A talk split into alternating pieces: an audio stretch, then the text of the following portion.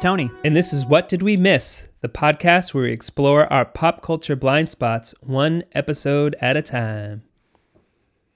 Hey. Oh, hey, Matt. Um, so this episode will come out um, sometime at the end of May, correct? Uh, I believe it'll be the first episode of June, actually. Oh, wow. Um, well, as of this recording, we're still uh, recording separately uh, because of the coronavirus, uh, which is still a little weird. Um, but hopefully, by the time this comes out, uh, we'll be we'll we will have resumed our normal lives. Yeah, I mean that's the hope. it's um, uh, things have been moving so fast and uh, to such a scary degree so quickly that it is really hard to imagine. I mean, we're at the end of March right now, so what things are going to look like um, two months, two months in a week from now? It's um, uh, it's kind of um, frightening to think about. Um, you want to be optimistic, but uh, I think a lot of us are just kind of taking it one day at a time for now. It's really strange, uh, and it's kind of strange talking um, independently of each other. I just listened to our Doom episode uh, as it went up, and I, you could tell that we were in the room together. Um, so when we're recording separately, it is a little stranger, but you know, we got to do what we got to do, right? Yeah, that's right. I mean, um, uh, you know, I try to go for walks.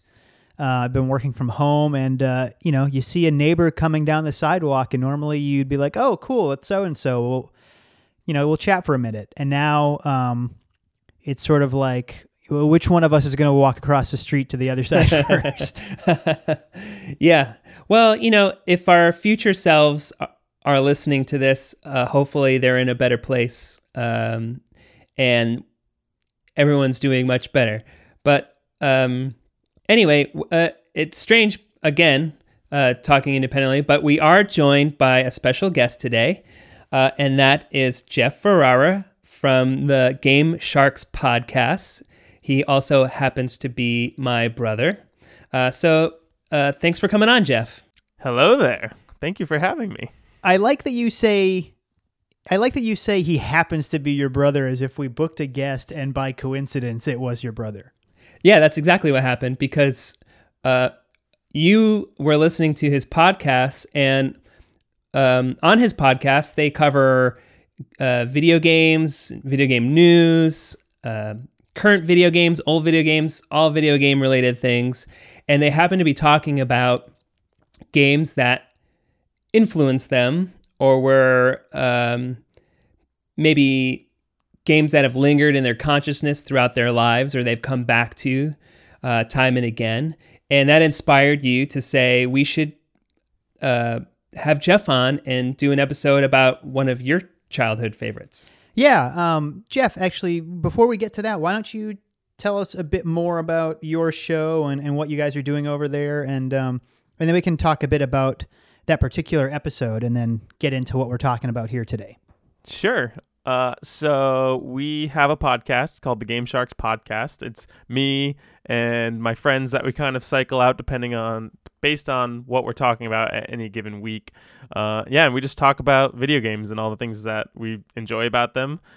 And yeah, it's just kind of a project that I decided to start doing because uh, I've always wanted to kind of do more with my enjoyment of video games as opposed to just playing them. I want to talk about them with my friends and write articles and discussion pieces about them and stuff like that. So this is kind of my push. 2020 was my year. I decided, all right, I'm going to start putting more effort into making uh, things related to video games and kind of putting my love of them out there into the great, great internet.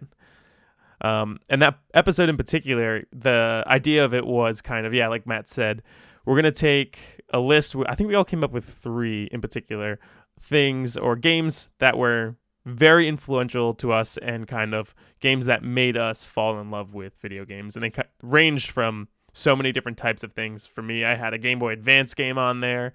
Um, what else did I have it down there? I think I had a Game Boy game. Oh, which which games in particular? So my three, if I recall correctly, were I believe Pokemon Red for the Game Boy, which is kind of my first game that I ever played as a kid um, by myself. It was I got my own Game Boy Pocket, which was the step between the big gray brick Game Boy and the Game Boy Color. Uh, and my parents gave me Pokemon Red, and I had to have been five or six at the time. And this was the first one that was all mine. No one, I didn't have to borrow it with anyone or share it with anyone because uh, we had, growing up, Matt and I had, and our sisters had consoles such as the N64 uh, that we had to all share together. But this was my first one that was my own, and I fell in love with it. And I brought it with me everywhere and have vivid memories of hiding behind chairs at our grandparents' house and playing Pokemon. Um, so that was the first one. The second one was Final Fantasy VII, which is the game that really got me hooked into long, big, sprawling JRPG type games. Uh, still to this day, I consider Final Fantasy VII to be my favorite game of all time. And with the remake on the horizon, just two weeks away from when we're recording this, it, I'm very excited about that. Uh, and then my third game was Final Fantasy Tactics Advance, which while technically a Final Fantasy game is a very different type of game, it's more of um, they call it a tactics game where it's basically a big chessboard and your characters are all the pieces and they all can move different ways and use different abilities. So it's just very, very intense chess, kind of, is the simplest way to put it. Um, and that was on the Game Boy Advance. So yeah, it kind of spanned all sorts of different games. I had one friend who talked about an Army Sim PC game that he used to play when he was a kid. Uh, one of our was friends, that the kid? Was that was that the guy who mentioned Delta Force? Yeah, that was my buddy Derek. He he probably has the deepest uh, pool and kind of the widest net out of all of us of games that he's played, and he's all over the place. He grew up with a gaming PC, which the rest of us didn't, so he he had some really weird picks that threw us for a loop, but it was really fun. I think one of them was a web browser game where you ski down a hill as a Yeti or something like that. Wait, uh, did he? Was it SkiFree? I think that was it. And I looked That up was, a picture um, of it, and I'd never yeah, heard of that- it before. That was a free game that like came with your came with Windows, like Solitaire or um, Free Mm-hmm. Cell.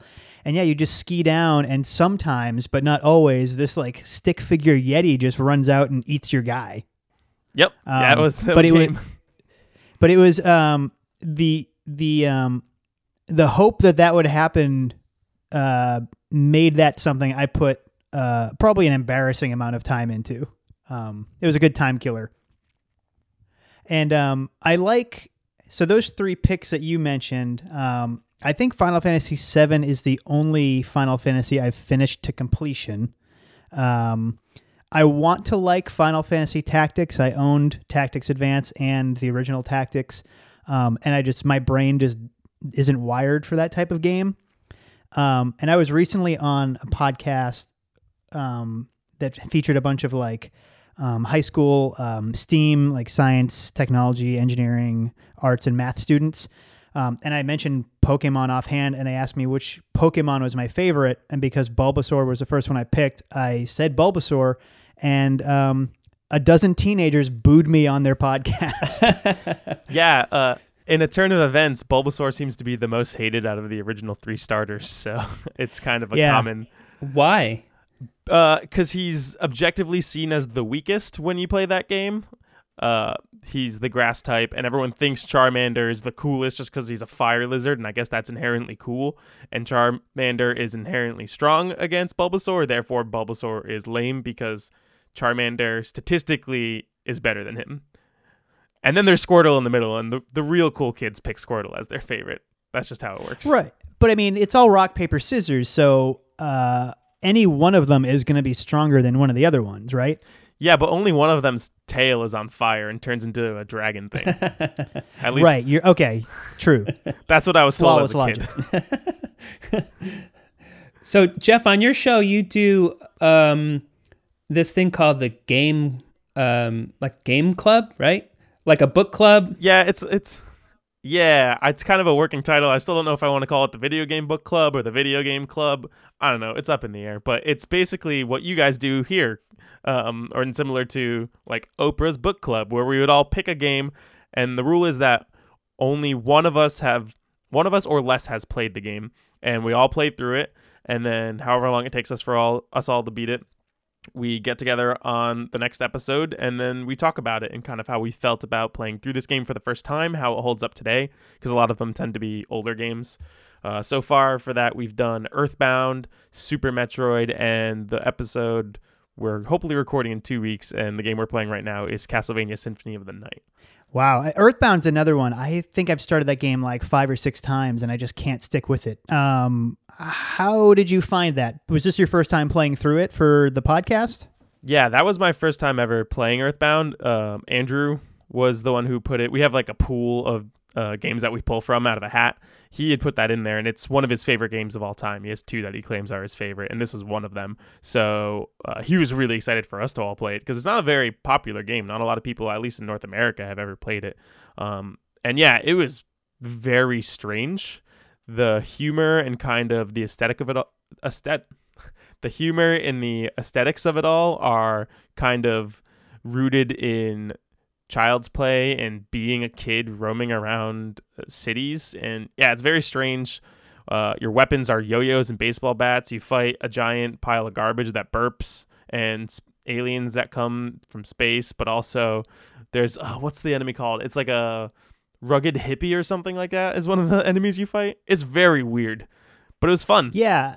Uh, from what I've played, I also got the impression is like, oh, this almost feels like what um, Japanese people must think like stereotypical American life is like. Because there's like greasers in it too, and a lot of kind of weird um, pop culture seeming references that all kind of jumble together to make this kind of odd role playing game. I think maybe that's part of the appeal because I started playing it the other day based off of um, the conversation you had on your podcast, Jeff, about the game because it sounded interesting to me. And I only got to play about 40 minutes so far, and it was really funny uh, and in really weird ways. Um, so I, I, I, guess that's part of the appeal, but I, I didn't get too far in it. I mean, even in those first, well, you said forty minutes. There's some pretty great stuff comedic wise, like the the bug that comes from the future to tell you that you have to save the world, but then your neighbor's mom crushes it with her foot or something along those lines. Yeah. And as he's dying, he's explaining this prophecy to you, and then at the end of him explaining it to you, he's like mumbles, "Do you want me to say that again?" as like his as his like dying words. It's just really funny and silly stuff like that is littered throughout the whole game. So, as a video game fan, how important is it to you to kind of go back and discover old games for yourself? Up until recently, I didn't really care for it. I just kind of played whatever the new big games were. And even at that length, I was only playing the ones that I knew that were going to be interesting to me, mostly sequels to things that were already proven, something like uh, Legend of Zelda or the Mario series, you know?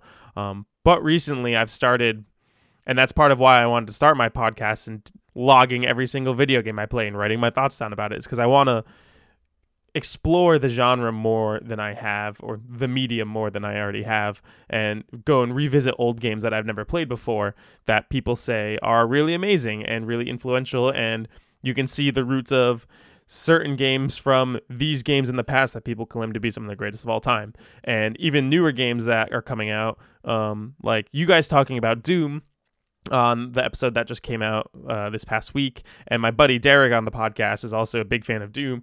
You guys talking about it made me want to get the new Doom game, so I'm planning on downloading that soon. And same thing with Animal Crossing. I had no interest in ever playing an Animal Crossing game, but because my buddy Derek talked it up to me so much, I decided, okay, I'll get this new Animal Crossing game and give it a shot. And now I'm pretty hooked on it. So I feel like I'm now exploring games more than I ever have, and it's definitely it's really cool to kind of see how different everything can be. And I don't like everything that I play that's new or old. Some there's some things um, that I play that I just don't feel really works super well. Um, but for the most part, everything that I've been playing is I can at least appreciate, which um, I think is really what it comes down to is being able to appreciate what it's trying to do and how it advances video games as a whole. That's great we talk about that stuff all the time on our show about kind of approaching things from the perspective of well what do other people see in this game and not necessarily from a place of having your guard up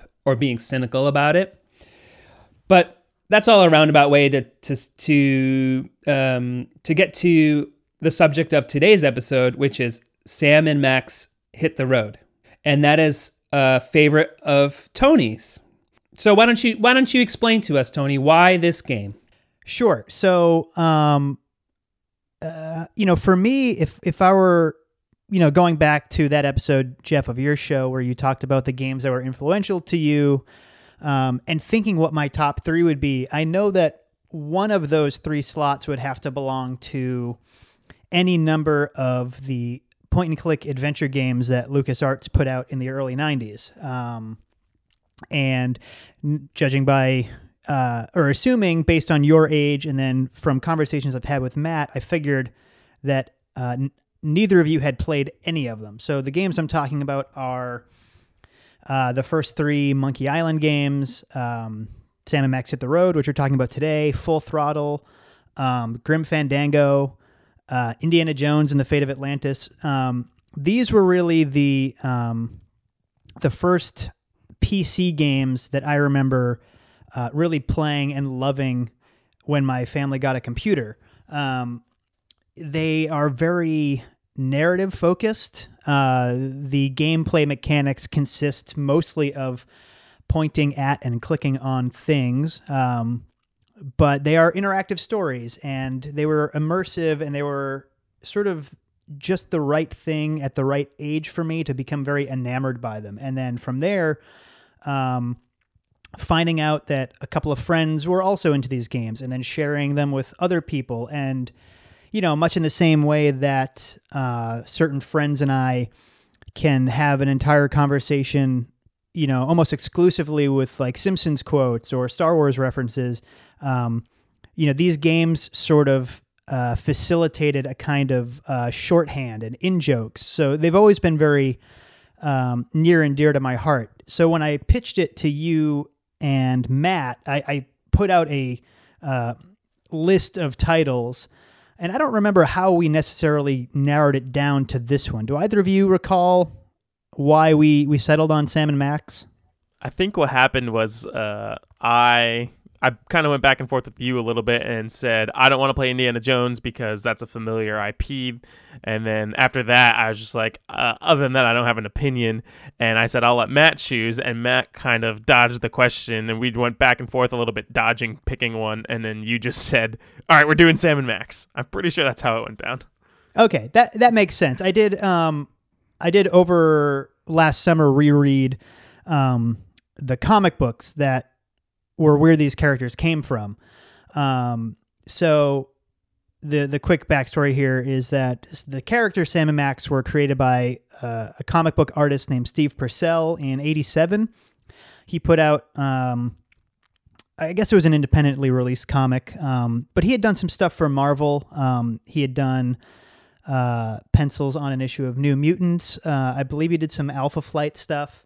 Um, but uh, because of this Sam and Max comic, the some of the guys at LucasArts, which is the computer game company that George Lucas started, um, really liked his style. So they brought him in as um, a concept artist and an animator working on some of their uh, late 80s adventure games. He did a lot of work, um, in particular, on um, in Monkey Island, um, which are kind of are, are sort of revered as like among point and click adventure games, some of the best. Um, and then when they were looking for something new to do, um, everybody liked the character Sam and Max, and they were putting Easter eggs into the game. They decided to um, build a game around them.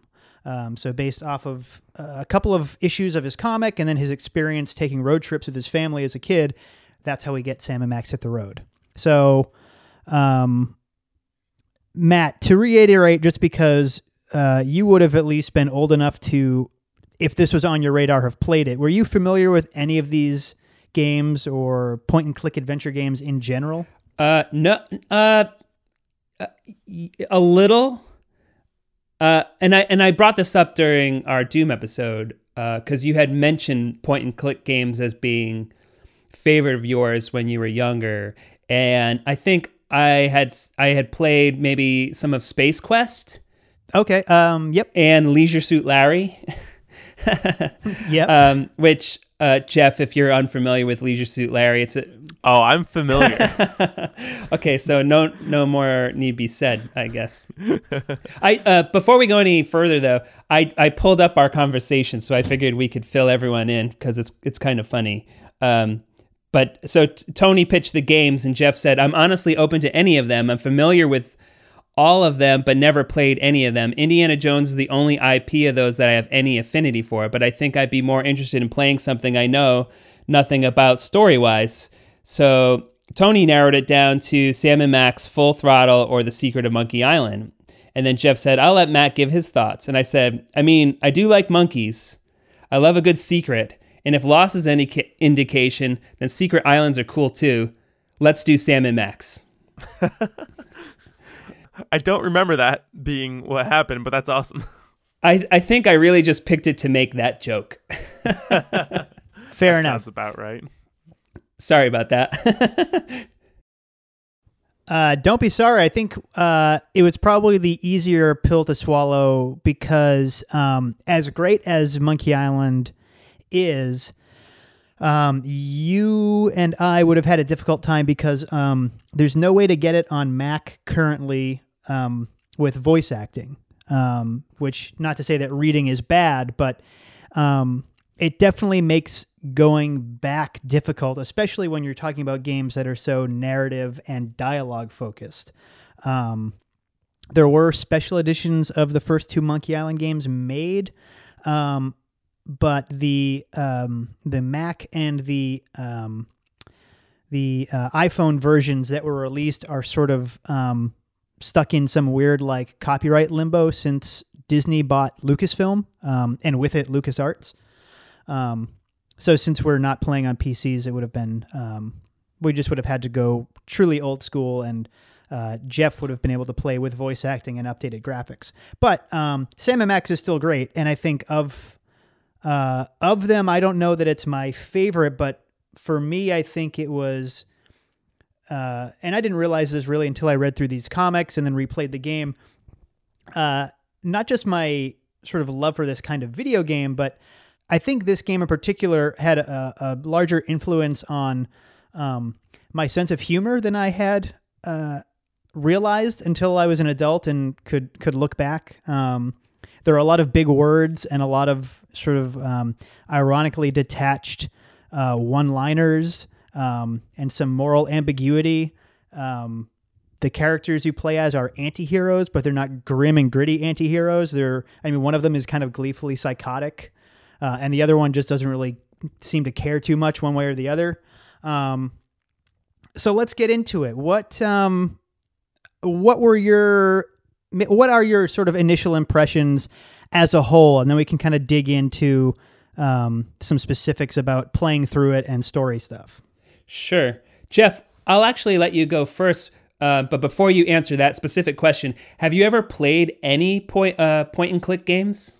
I actually have. Um, I think you had moved out of our house by this time, but I remember playing Putt Putt and Freddy the Fish, which are point and click adventures meant for uh, teaching kids basic numbers and uh, colors and stuff like that.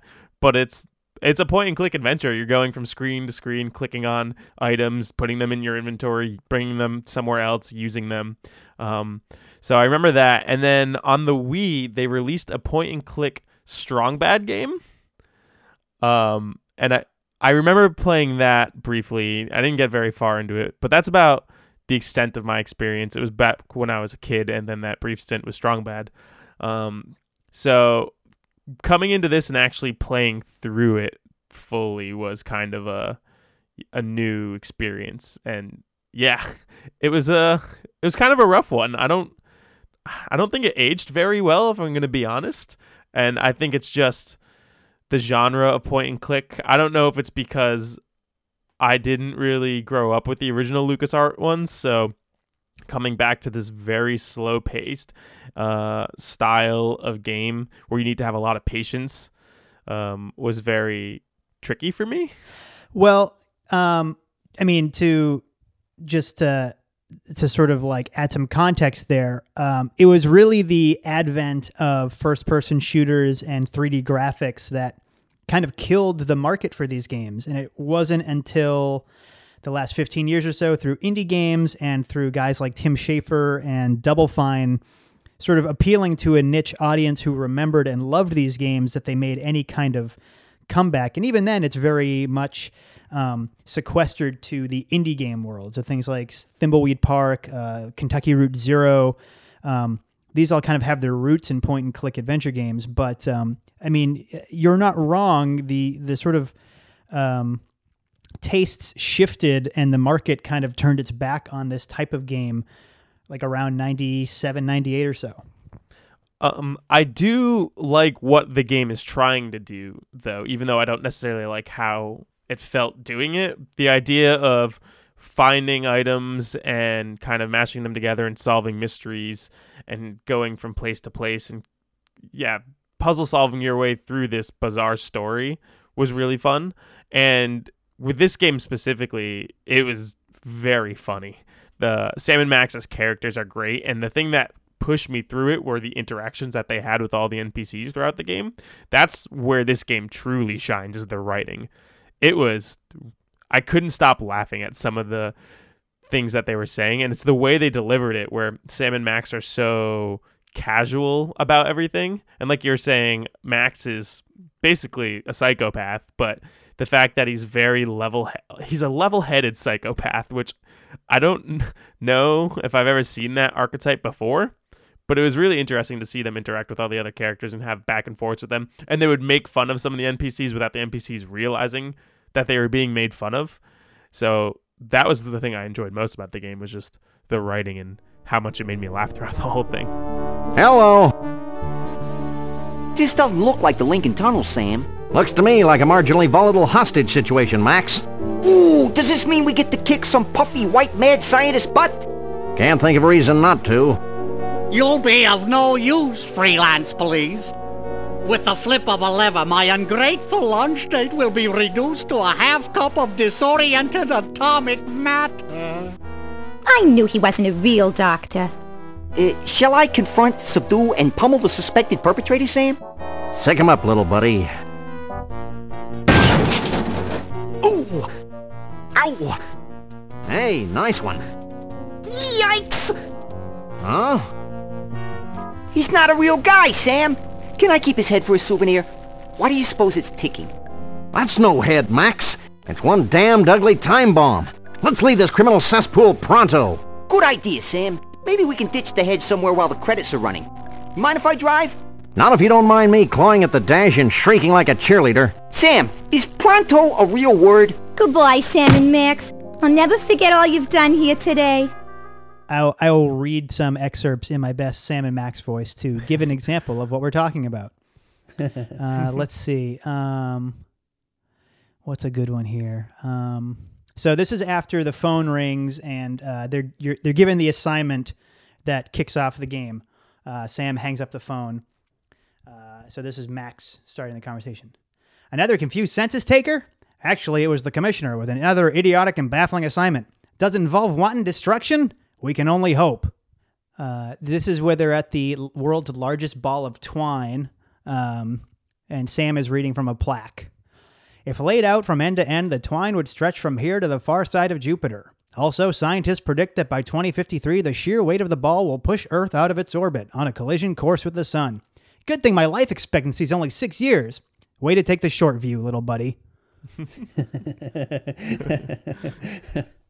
um, so, you know, like, as a sort of uh, nerdy, you know, 11 or 12 year old with a very small group of friends who, uh, you know, also did not have many friends, like, this made us feel smart. There was a lot of. Uh, like just the the dialogue and and the again the delivery of it and the the sort of general um uh, vaguely apathetic worldview was um it was uh, it bolstered our our sense of nerd superiority to other people. Matt, what was your experience playing through it, or or how did you feel overall? I know you were still playing it up until mere hours ago. so, okay, to start, full disclosure. When we recorded our last episode on Succession, I had finished the homework, as it were, about a week before we recorded the episode. And um, for that episode, we decided to only watch season one of Succession.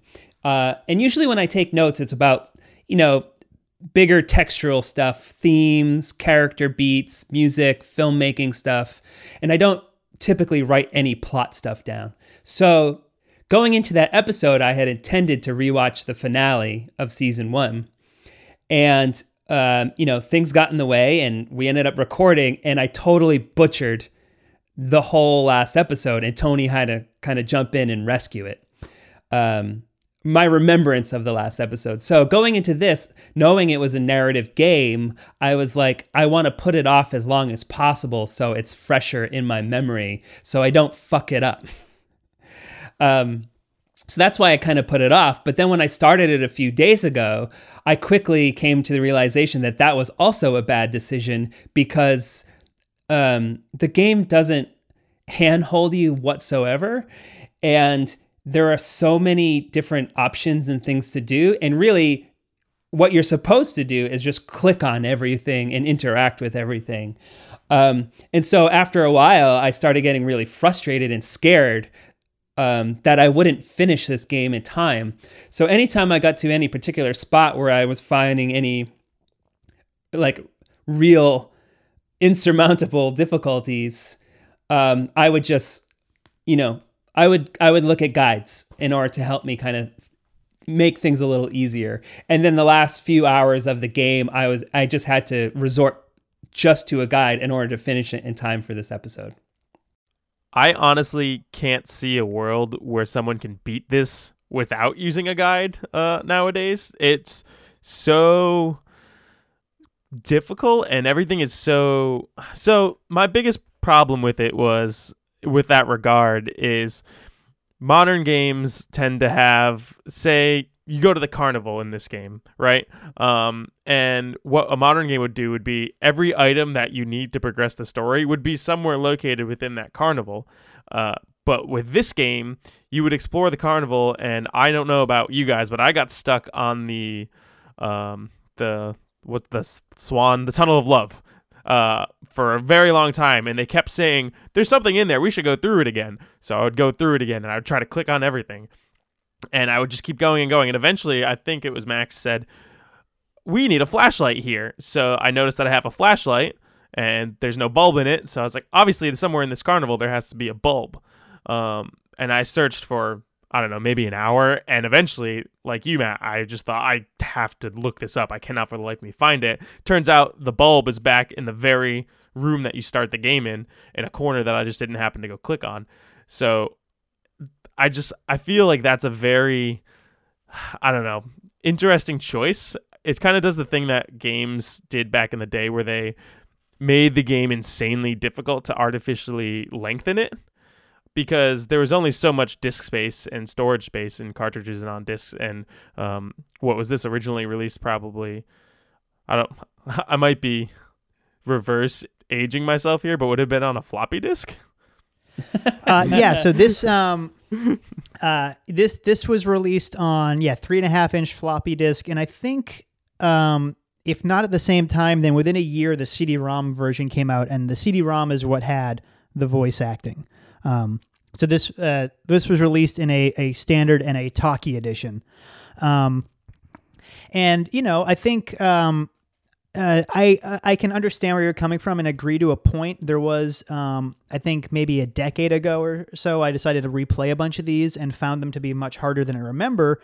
And a lot of that has to do with the way that video games had um, sort of trained my brain to expect different things and to you know have that introductory tutorial portion and this doesn't have that when i was texting matt earlier while he was uh, struggling to finish the game i mentioned this was made when instruction manuals were still very important.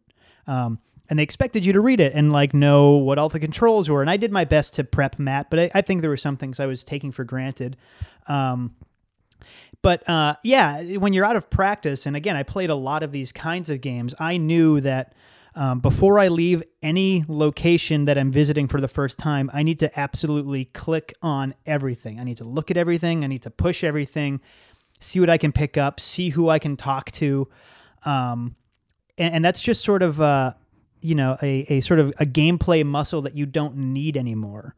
Um, and uh, Matt, you also had some technical difficulty where because of the way your computer was configured, you couldn't solve one of the puzzles, which I think. Uh, in all honesty, gives you the full experience of playing one of these games. Because I remember, uh, you know, it was one of the one of the challenges was also making sure that your machine was configured the right way to be able to play it at all. So you kind of got uh, a little bonus uh, extra credit there for having to go through that. Yeah, um, you had sent us instructions um, because there was, I guess, the only way to, to to get this on my computer was with an emulator. Yeah, so I know um, Jeff, you were able to buy a copy of this on Steam, um, uh, but the that version doesn't work with um, the new Mac OS. So we use ScummVM, which is um, for maybe the last fifteen, maybe close to twenty years, been um, a way of emulating these old point and click adventure games. So as long as you have the original files, which uh, I have held on to all of my um, LucasArts and a few Sierra Online CD-ROMs, um, you can still play them on new machines, which are, you know, too powerful to play crappy old games now. Apparently, that's how it works. Yeah, you sent us you sent me instructions to download the emulator and to start the game and instructions on how to play the game. So when I started it up, the way my keyboard was configured, uh, a bunch of the things that you had uh, a bunch of your instructions just didn't work. Um, so I couldn't save the way you said to save. I couldn't call up all of the different commands um, the way you had mentioned it. So um, I just started kind of trying to figure things out on my own. So the first like hour and a half was uh, possibly one of the most frustrating video game experiences I've ever had. Um, and uh, but I, I, you know, I knew that wasn't the game's fault necessarily. Um, so I finally started to get a bit of a hang of it. But I had because I was kind of figuring things out as I was as I was going. I had missed so much shit from the very first, like the things that you find in the office and nearby, uh, and I wasn't connecting anything. So I was just kind of aimlessly going to places, and I played that stupid fucking um, side game where you could drive and jump over signs. What is Um, the point of oh, that yep. game? I have no idea what the purpose of that is. I can tell you what. So there's that. There's also a couple of like little mini games you can get at the convenience store. Um, and the idea was just they put them in there so that when you eventually hit a point where you're bashing your head against the wall because you can't solve a puzzle, um, instead of just walking away, you can do a like a mindless mini game that has no point besides just like being a welcome distraction from everything else. I when I played the so there's like that car one where you're you're um you're Max uh, and you're on top of the car and you're jumping over um, like highway signs. And I was literally got to the point where I wasn't even uh, watching the screen and I just kept clicking. And I was do- looking at my phone and it just kept progressing to the next level. Um, and finally I died and I was just like I I was I supposed to do that? Um, but then I went back and Nope. then I started I started kind of picking up uh, I, I did some research I figured out some controls and then I started to enjoy it. Um, because like Jeff said it's really funny uh, that and the interactions are great. And I do think even though it's crude uh, in its visuals uh, I do like the style of it and I like the kind of world um, that they've kind of created and the the side characters all look pretty cool um, the villains look great. The the Sasquatch or the Bigfoot looks great. The Yeti look great. Uh, it's it's like great character design. Um, s- so um, that kind of got me through it. I, I Jeff, you had mentioned earlier that the game was um, slower pace and kind of tries your patience. I think that's partly because you could be in in a you could be in one of the areas. Um, so, essentially, for people listening, you have a map of of the the United States, and it's like as you reveal places to go, it kind of pops up on the map, and you can kind of go to all these different places.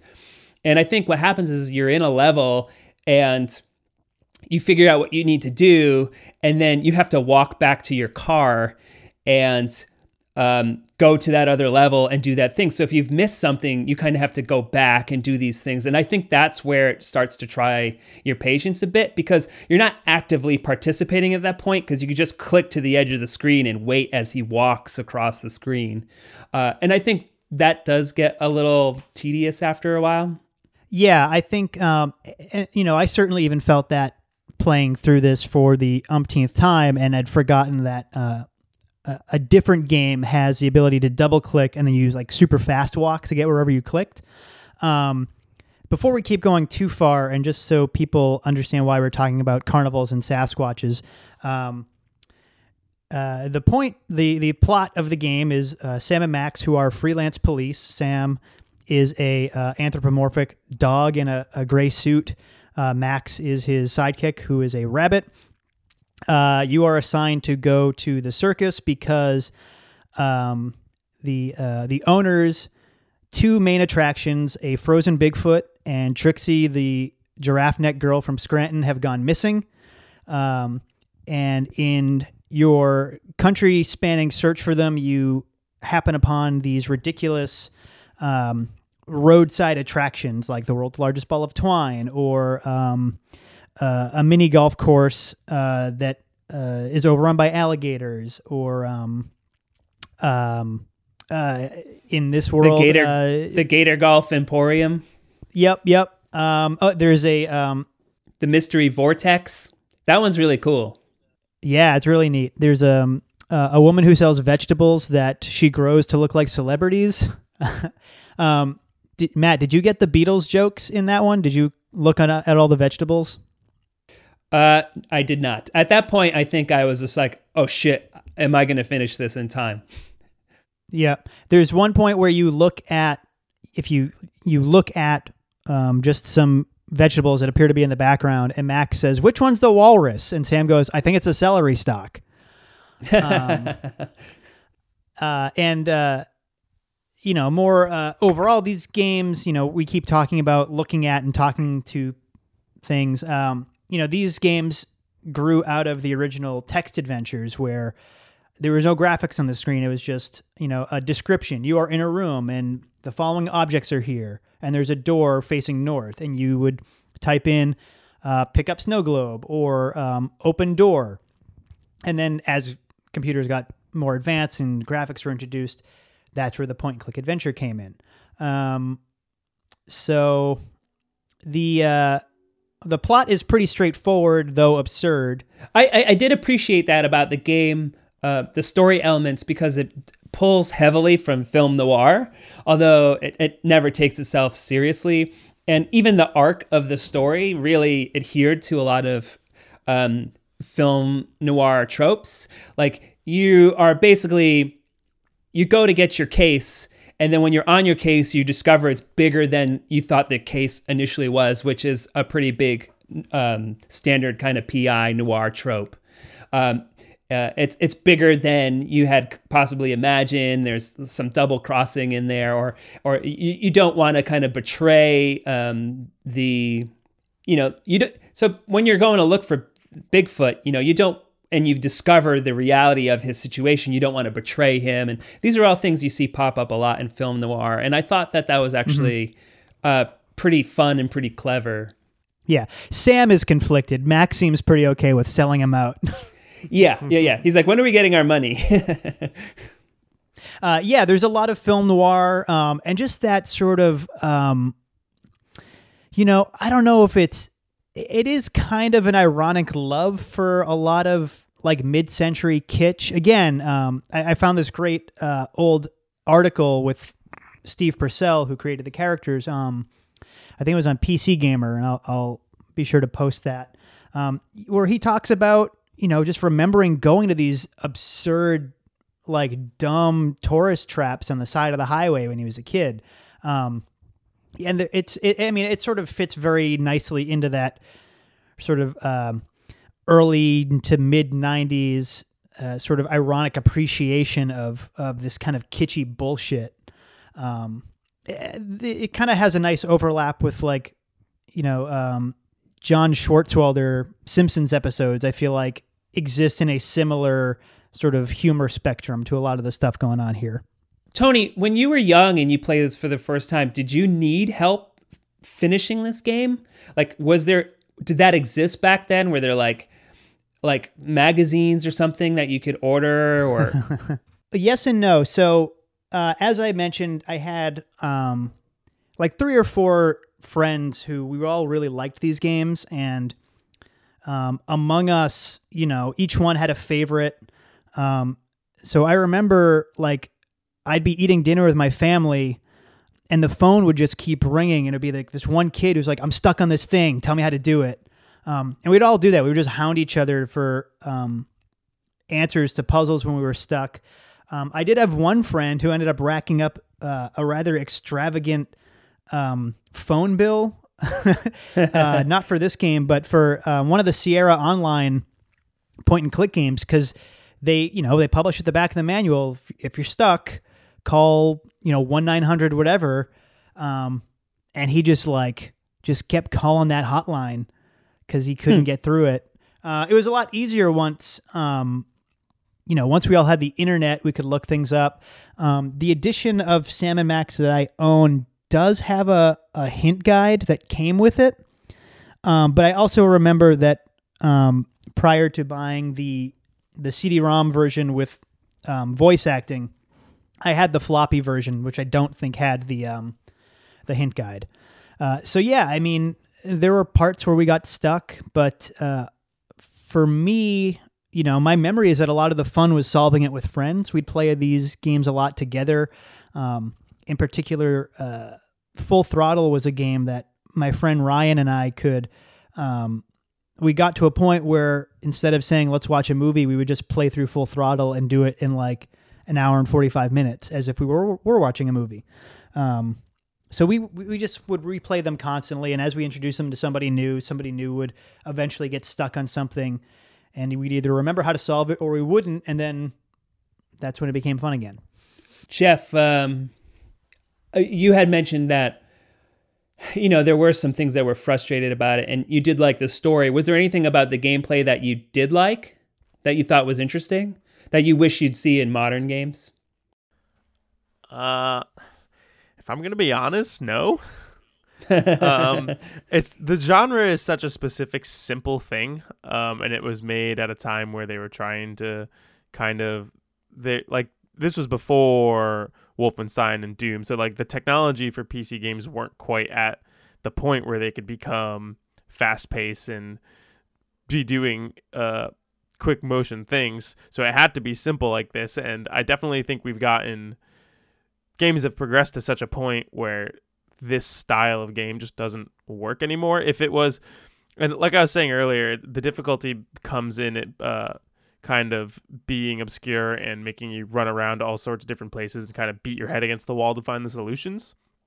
And I feel like game modern any modern game that tries to do that is instantly just kind of crapped on by everybody and uh, claimed to not be a good game. So, um, I don't know. I couldn't. Yeah, there was no really mechanics in here that I could definitely see working in any modern way. Just because the genre as a whole is pretty dead in the style that this was. Yeah, I think on the flip side, though, I do think a lot of modern games go way too far um, and, and, maybe uh, hold your hand longer than they need to, or you know, worst case scenario, hold your hand throughout the entire thing. Um, and maybe it's because uh, I'm a little older and sort of, you know, have the experience of playing games like this under my belt. But when I'm, you know, 15, 20 hours into a game and it's telling me I need to do a thing and it's still putting a pin on the map and there's still like, you know, a highlighted track to follow, like that kind of shit drives me crazy because it doesn't, I don't feel like it gives you enough credit or thinks you're smart enough to figure it out. Um, I think the best modern games find a happy balance where they front load some of the hand holding um, as they're explaining new mechanics and as you're getting a feel for the world, and they, um, you know, uh, eventually that'll that'll kind of fade away. Um, but yeah, I don't know. I, I don't know. How do you feel about games that are you know sort of like you know like the the meme of like a Navi character like constantly chirping in your ear telling you what to do. Um, do you think there's can be such a thing as too much hand holding? Oh yeah, absolutely. Um, I think that's a problem that plagues a lot of modern games, and I think we're finally starting to get to a point where developers are getting away from that, which is very nice to finally see. But there was probably two decades of games where uh, anytime you would do go to a new location, like you said, they'd put pins on your mini map and say, "Go here, here, and here, and talk to this person to progress the story." Um, but there's a lot of modern games. Uh, some of my favorites of all time, like Hollow Knight and Breath of the Wild, are games where you just they throw you in it and they say, "Go for it." And like take Hollow Knight as an example, it's I think it's the perfect spot of you get a new ability in that game and you get stuck in a location and you can't get out of that location until you learn how to use this ability properly. And obviously, uh, we just did an episode recently where we all played Super Metroid for the first time, and Matt actually guessed it on that episode. And this was one of the first games I think where you saw that for the first time was the Metroid series, and I think that is perfect. Uh, game mechanic teaching where there isn't a sign and there's not a lot of text telling you how to use it and in what situations to use it. A lot of the times in these games, they'll give it to you, there'll be a short blurb on what it is, and then the world itself will teach you how to use that uh, as soon as you get it. And then from there on out, they just they don't bring it up ever again. It's just you have this, go use it, make the best of it, and I think that is the sweet spot for um, mm-hmm. doing that. So I think there's a point between Sam and Max where it just throws you in with absolutely nothing, and you kind of have to figure it out um, as you go. And definitely a lot of newer games where it's the whole way just kind of telling you, go here, do this, go here, do this, go here, do this.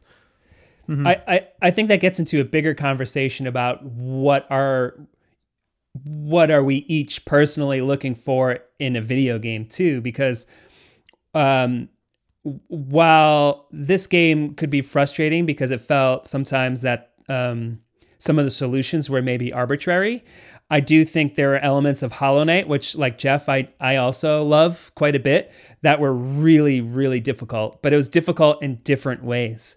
And you could say, like, well, that's what the game intended. But then you could turn around and say, like, well, they intended this game to be difficult as well and that's why they made the mechanics this way. So then the waters get kind of muddy you know? When yeah. you're just talking about video games in general.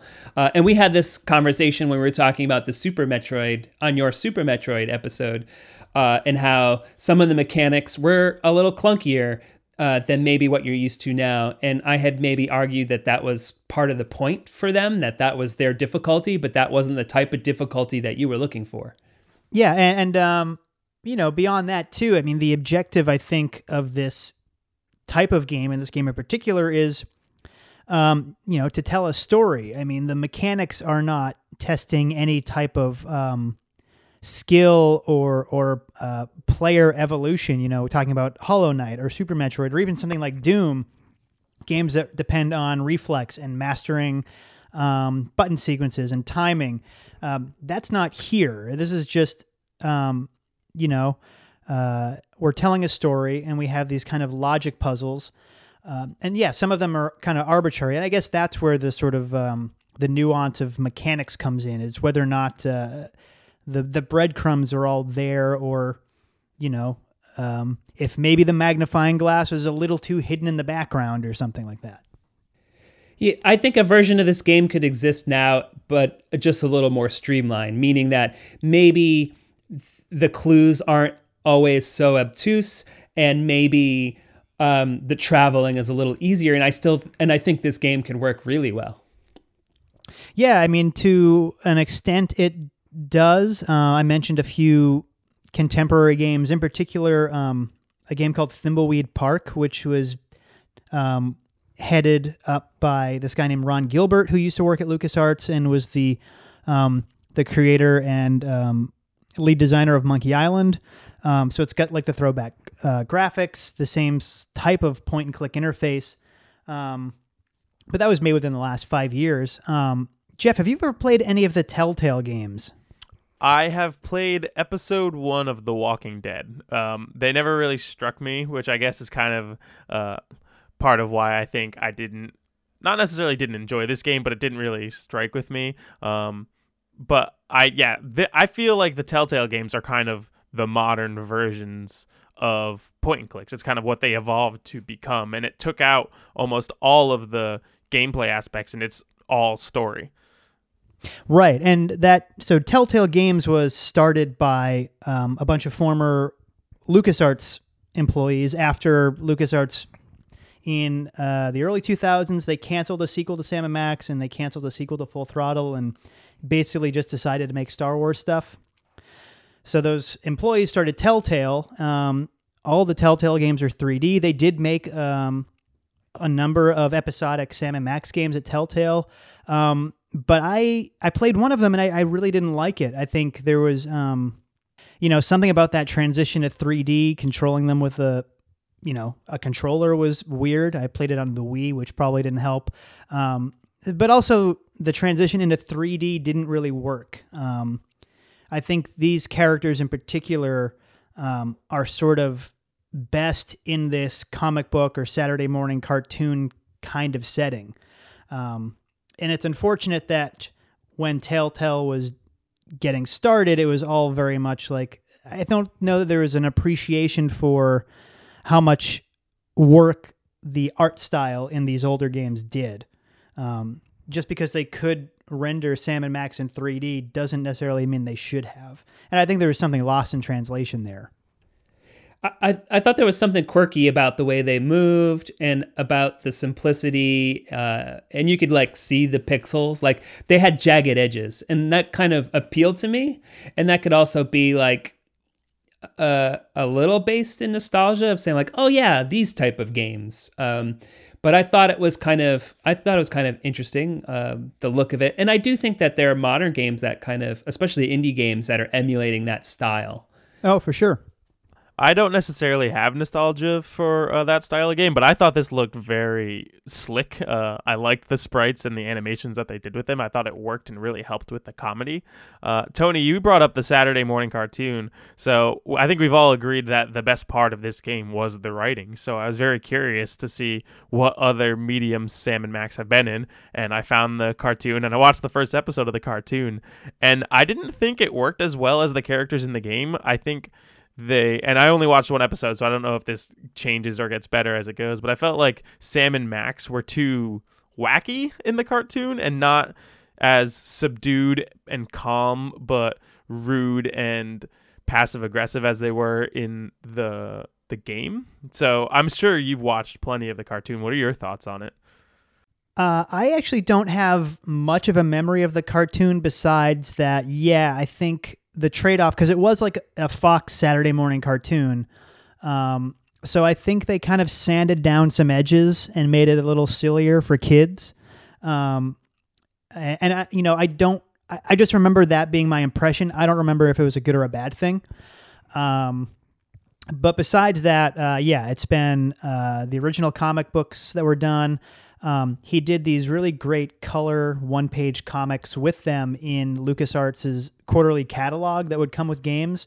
And normally, like whatever the next big game coming out from the company, it would sort of be themed around that. So, like when they put out Dark Forces, which was um, a Star Wars Doom clone, essentially, um, you know, there's a Sam and Max cartoon where they accidentally blow up the Death Star because they light a match in the trash compactor. Or um, um, uh, LucasArts made a, a, a Western uh, first person shooter called Outlaws. So the, of course they did a Sam and Max like um, spaghetti western kind of thing. Um, but yeah, uh, outside of that, the game from LucasArts and Telltale um, and the cartoon, they haven't been in much else. Um, Steve Purcell has had a very interesting post Sam and Max career. Um, he is currently working at Pixar as part of their story department. Uh, he's done a lot of character design and writing uh, within the Cars series. He's actually one of the Oscar winning co directors of Brave. Um, and most recently, he worked on Toy Story 4, and it was the voice of the creepy ventriloquist dummies. oh cool If if you know um, if you know his work from Sam and Max, you can kind of see um, like there's one particular character he designed for um, I think it was like a Halloween short set in the Cars series. They were like, there's this big, gnarly, like evil construction equipment truck, um, and it looks like one of the absurd things that would would have existed in Sam and Max. So it's it's kind of fun to see this guy who, you know, fr- you know, I I, I always knew his name, um, but just through these characters, but kind of seeing the little um, traces of, um, you know, that spark that makes Sam and Max so interesting to look at and um, gives them so much of their personality um, show up in, in Pixar stuff. It's been kind of cool. Um, so we've talked about the humor in the game, but we haven't mentioned um, that there's a lot of pop culture references, and it takes advantage of being owned by Lucasfilm. And there's a number of Indiana Jones and Star Wars references. Uh, there's a moment where you you're going to take a your um, Sam is going to take a wig off of uh, like a, a mannequin head, uh, and it's like you know the Raiders of the Lost Ark scene where Indy is kind of trying to steal the idol and balance it out with a, uh, replace it with a bag filled with sand, uh, and then there's another moment where you are get in touch with a you hit a little robot and then it kind of projects a little mini princess leia and stuff so i didn't expect there to be so many sort of pop culture references but obviously being owned by lucasfilm i was like well you know it makes sense Yeah, I mean, there's a there's a fisherman you run into who is basically Woody, Woody Allen, um, who eventually uh, gets hit by a giant plaster fish and uh, drowns and drifts away down the river. yeah, and I think the you know one of the um, the biggest recurring um, pop culture references. It's a few rolled up in one, but the the main bad guy is a um, a British uh, country western singer named Conroy Bumpus. So he kind of he kind of has like a John Lennon speaking voice, um, but he is this um, you know he has this oversized ego. He has um, an estate called Bumpusville that you go to, which is kind of like a weird Graceland slash sideshow because it turns out that he's kidnapped um, Bruno the Bigfoot and Trixie to put them in this, um, you know, menagerie of singing creatures he's assembling. Um, he also has a flunky named Lee Harvey, which is one of several um, tongue-in-cheek references to the Kennedy assassination. Um, I'm pretty sure. Um, again, some of the vegetables uh, at the vegetable stand uh, were shaped like uh, key figures from, um, you know, the assassination and the conspiracy theory around it and everything like that. Yeah, yeah, and the the game gets pretty weird too, and just like, um, where like there's a moment there's a moment where you have to combine a bunch of your items. So you have like a jumpsuit, and you put tar on it, and then you put yeti fur on it, and then you put on a wig, and then you wear it uh, to to disguise yourself as a yeti, and it's a ridiculous visual, but it's really funny. But basically, uh, Max is standing on Sam's shoulders, and they put it the the costume on top of them so they could kind of sneak into this um, venue where there's like a kind of like a yeti um, meeting, and they're kind of like talking about their the yeti history, and it's all really silly and but weird. Uh, but it's funny because they trap the bad guys in like this sort of like a like a uh, like a walk-in freezer, and then they pull them out uh, and they're frozen in like an ice cube, and then they dress that in the Yeti costume. It's it's all really silly and but pretty funny, and and I, I found all that stuff to be really charming, and uh, without like Jeff has said, uh, I I think the writing is just really clever, and and it and it made this uh, an enjoyable experience. Yeah, I think the best of these games had really solid writing and were really fun to spend time with the characters. Um, this one didn't have any puzzles like this, but um, Full Throttle notoriously had a puzzle that, um, you know, the cliche within adventure games was uh, to call it a pixel hunt, where you had to click on a very, very precise, literally a pixel that is not clearly identified. Um, and, and I think at the at its worst, this genre can be really frustrating, and the puzzles can seem kind of arbitrary. Um, you know, kind of if uh, from a, a high level looking down, you know, combining a golf ball retriever with a severed hand and then putting a magnet in it does not seem like a logical thing to do. But again, this is a, a like a bizarre kind of Saturday morning cartoon world. So if you're thinking like, oh, okay, I'm in a world where I'm playing as a talking dog with a talking rabbit sidekick, um, things can get a little crazy. When you get into a game like Indiana Jones and the Fate of Atlantis, I don't remember puzzles being that absurd because there's a kind of logic that each of these games establishes pretty quickly. As long as you know what kind of world you're in, you can, within reason, um, you know, allow yourself to think uh, uh, to a certain extent outside the box to, to get through it.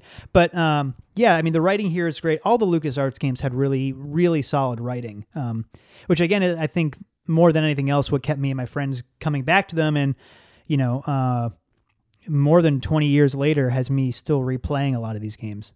Um, Jeff, do you think you would have any interest in playing any other game like this? Um, I probably wouldn't want to play through it, but I would gladly watch playthroughs on YouTube just to kind of get a sense of the comedy of it if they're all written this well. But I don't Sure. know if I could bring myself to uh, play through the game myself because I think the puzzle solving can be so obtuse and frustrating at times that it would take away. I would get more enjoyment from just watching it uh, than I would from playing it because I'd be so frustrated playing it that I think I wouldn't enjoy uh, the writing as much. Does that make sense? Sure. Oh, yeah, absolutely. And there are plenty of playthroughs on YouTube where you can, like I said, sit through it in the time it would take to watch a movie. Um, Matt, what about you? Same question.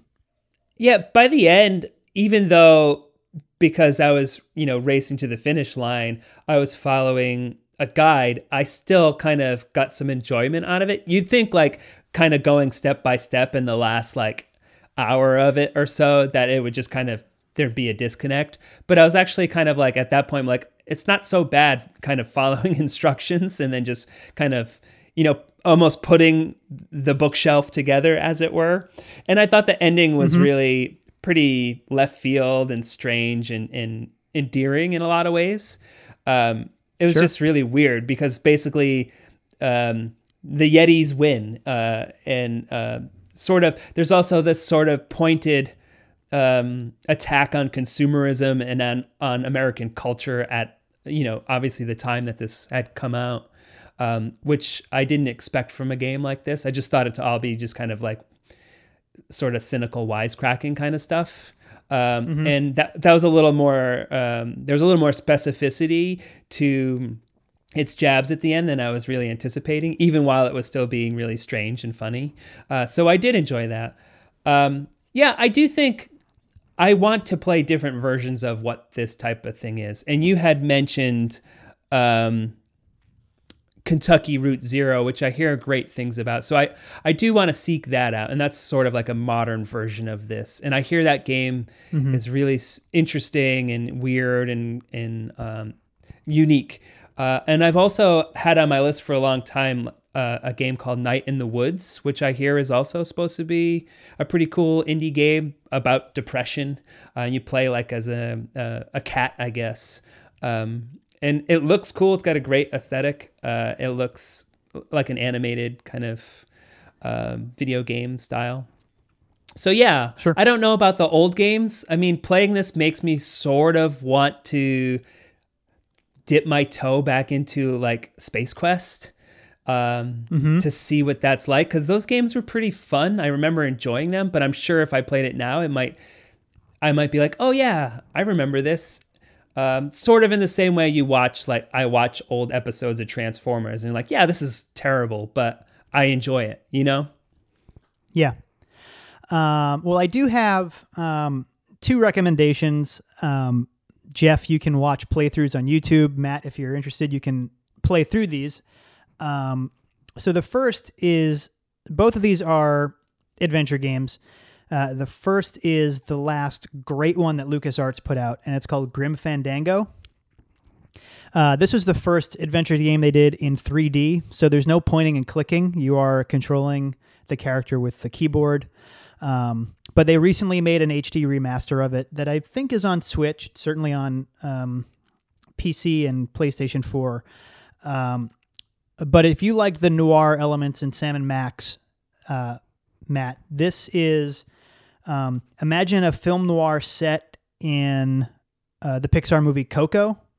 So Oh, this cool. movie, this game, this game takes place in sort of the traditional, well, not traditional, but like this this uh, version of the traditional Mexican Land of the Dead.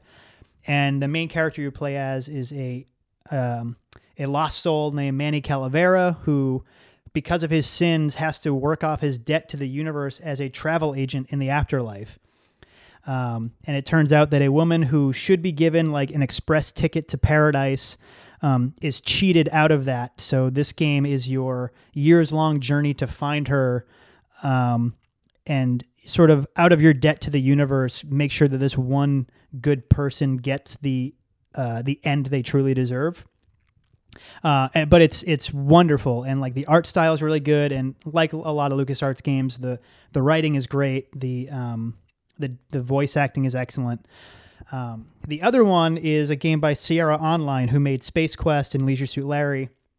And this game is called Gabriel Knight Sins of the Fathers. And you play as uh, a struggling writer in New Orleans named Gabriel Knight.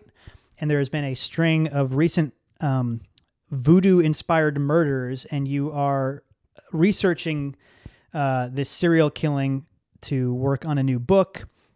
Uh, but then it turns out that there is actually some sort of um, uh, evil magic going on, and you learn all these uh, secrets of your own family history. Um, it's very serious and grown up, and I probably played it too young, but after playing a handful of LucasArts games and then playing this at a friend's house and realizing, oh, like this can this isn't just telling like fun cartoony stories or like Indiana Jones adventures, like this can video games can be some really grown up stuff.